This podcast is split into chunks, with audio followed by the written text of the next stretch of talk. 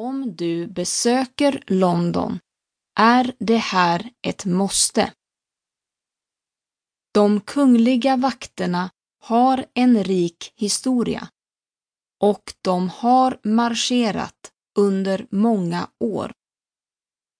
Under sommarmånaderna kan du se vakternas avbyte varje dag, men under de kalla vintermånaderna anordnas uppvisningen bara varannan dag. Även fast Buckingham Palace är det mest berömda kungliga hemmet är det inte drottningens officiella residens. Hon tillbringar merparten av sin tid på Windsor Castle som ligger i staden Windsor utanför London. Windsor Castle har en lång historia och den brittiska kungafamiljen har bott där i nästan tusen år, vilket gör det till världens äldsta bebodda slott.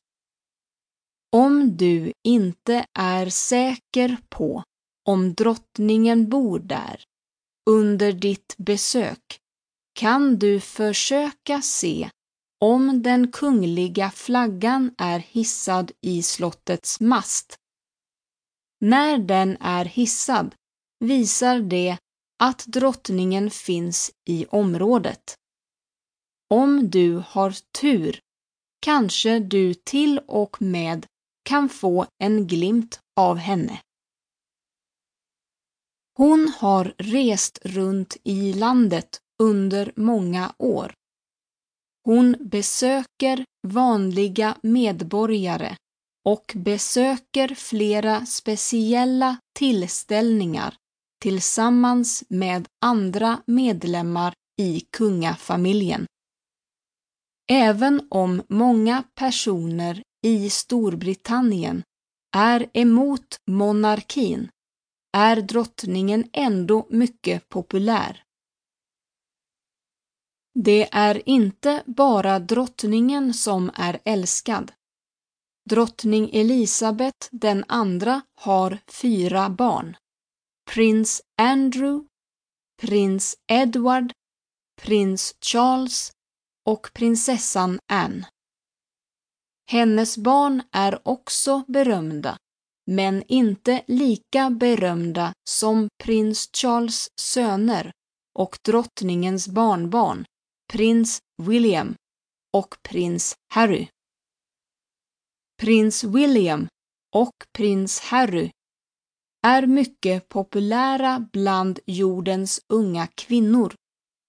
Vi har sett de unga männen växa från bebisar till vuxna män. Ända sedan de var tonåringar har kvinnliga fans följt de stiliga männen. Idag är prins William gift med Kate Middleton och har två barn, medan prins Harry, som är något av en partyprisse, fortfarande är singel.